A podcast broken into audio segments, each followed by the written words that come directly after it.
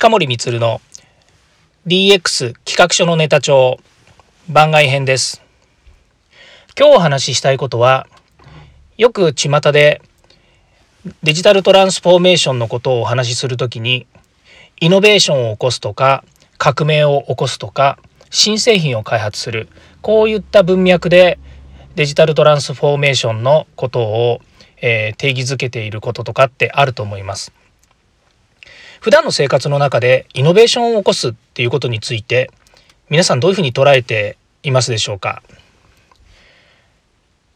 今あのイノベーションを起こすとかっていうことで言えばですね、え、まあ何年か前もうもしかすると10年ぐらい前からかもしれませんけれども割とメジャーな、えー、イベントというものがありました。それがアイデアソンであるとか、え、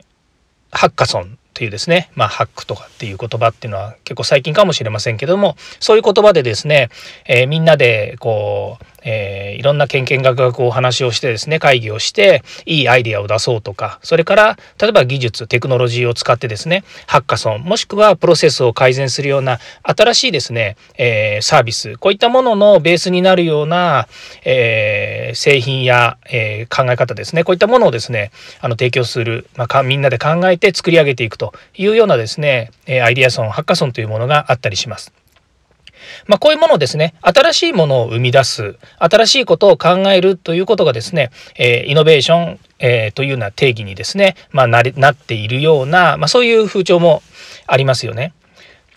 さて、じゃあ皆さんの会社でですねまあ皆さんの会社でというか身の回りのことでイノベーションを起こそうといった時に漠然とですねうーん何があったらなんかいいのかな例えばお客さんに喜んでもらえることって何だろうかとか社会にとって良いことって何だろうかって真正面からですねやっぱいろいろ考えると思うんですよね。でそれは普通だしあの社会としてはそれはとても重要なことだと思うんですけども、まあ、ここでですね、えー、っとまあ、私自身が実践していることというか、えー、よく言われることっていうのをですねちょっとお話しするとですねえー、っとまあ身近なとこで言うと家族からもよく言われるんですけれども見てるものが違うとか話がずれてるってよく言われるんですね。で話がずれてるって何なのかっていうと例えば家族の中で、まあ、家族4人で話していても3人は出てくる答えとか、えー、話が一緒なんですけど私1人が全然違う視点でものを見てたりとかあの回答するまた解決案を出しちゃうっていうですねそうするといやいやパパそれ違うよっていうふうによく言われることがあるんですね。これあの会社においてもですね社会においてもですねよく私は出会う、えことなんですね。で自分自身が信じて疑わないことをですねあの正論正論ぶってですねお話しするつもりもあの押し付けるつもりも全くないんですけれどもえこれってこういう見方ができるんじゃないっていうような、まあ、そういうものがですねあの自分の頭の中でよく出てくるんですよね。でこれどこで自分自身がそういうふうになったのかなっちゃったのかというよりはそういうふうに考えられるようになったのかって思うとですね実は全くえっ、ー、とそのことについてあああの時がそうだったねとかこうだったよねと思うものが全くないんですよ。つまり、えー、この、まあ、自分自身が生きてきた中でどっかしらで、まあ、そういう感覚があの身についたのかなって言わざるを得ないいう状況なんですね。なんか勉強したかとかっていうとそうでもないし、えー、まあ、大学とかですね高校とかもしくはまあ中学校でも小学校でもいいんですけどなんか大きな出会いがあってそうなったのかっていうとなかなかそうとも言い切れないなと思っていてですねまあ多分日々あの生きていく中であのそういう視点とかあの頭の中でこう考えるロジックがそういうふうになってるのかなというふうに思うんですよね。でえー、自分自身はそういうふうに思っていて、まあ、いろんな本とかですね、まあ、最近はもうネットでもいろんなものもあるんですけども読んでるとですねああそうそうそうあああるあるあるみたいなことがやっぱりこうねあのそういうのまとめるのが上手な方がいるので、まあ、ブログとかノートとかにですねこうまとめてくれてるんですけどもそういうのを見るとですねその発想力とか企画力とかっていう中にやっぱりこう違う人とは違う視点とかものの見方を変えるっていうことはとても重要だっていうようなえー、ところでですねあのまとめていらっしゃる方もいるのでそういうのを見るとですね自分自身もああそうだったのかなというふうに思うことがあります。でじゃあどういうふうに自分自身が見てるのかな自分自身がこう見方を定義づけてるのかなというとですね麻雀なんですよ。で麻雀たやったことない人はあんまりこうあのよく麻雀が何なんだよと思うかもしれないですけど例えば4人で、まあ、ジャン卓を囲んで私あの麻雀今ほとんどしてなくてですねあの、えー、実は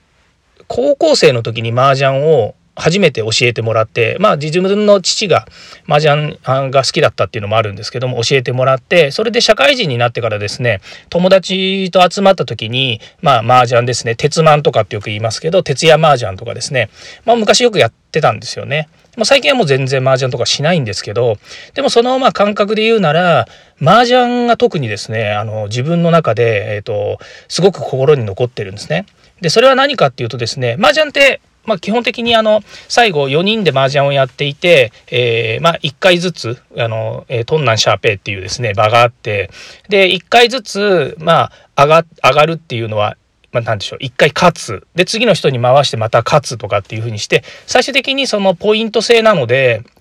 トータルで一番取った人が、えー、強いっつう話になるわけなんですけども、まあ、そのですね麻雀をやりながら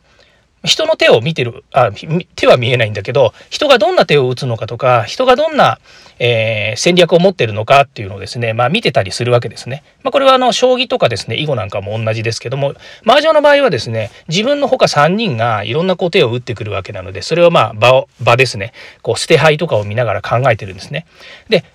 それ自体がこの視点の違いとかっていうことを言うつもりも全くないんです。なぜかっていうとルール決まってるのであんまりあんま考えてないのかなと思うんですけどその麻雀をやってる最中にですねその友達私も含めた4人でしてる会話がこれがポイントだったっていう気がするんですね。でどういうことかっていうと、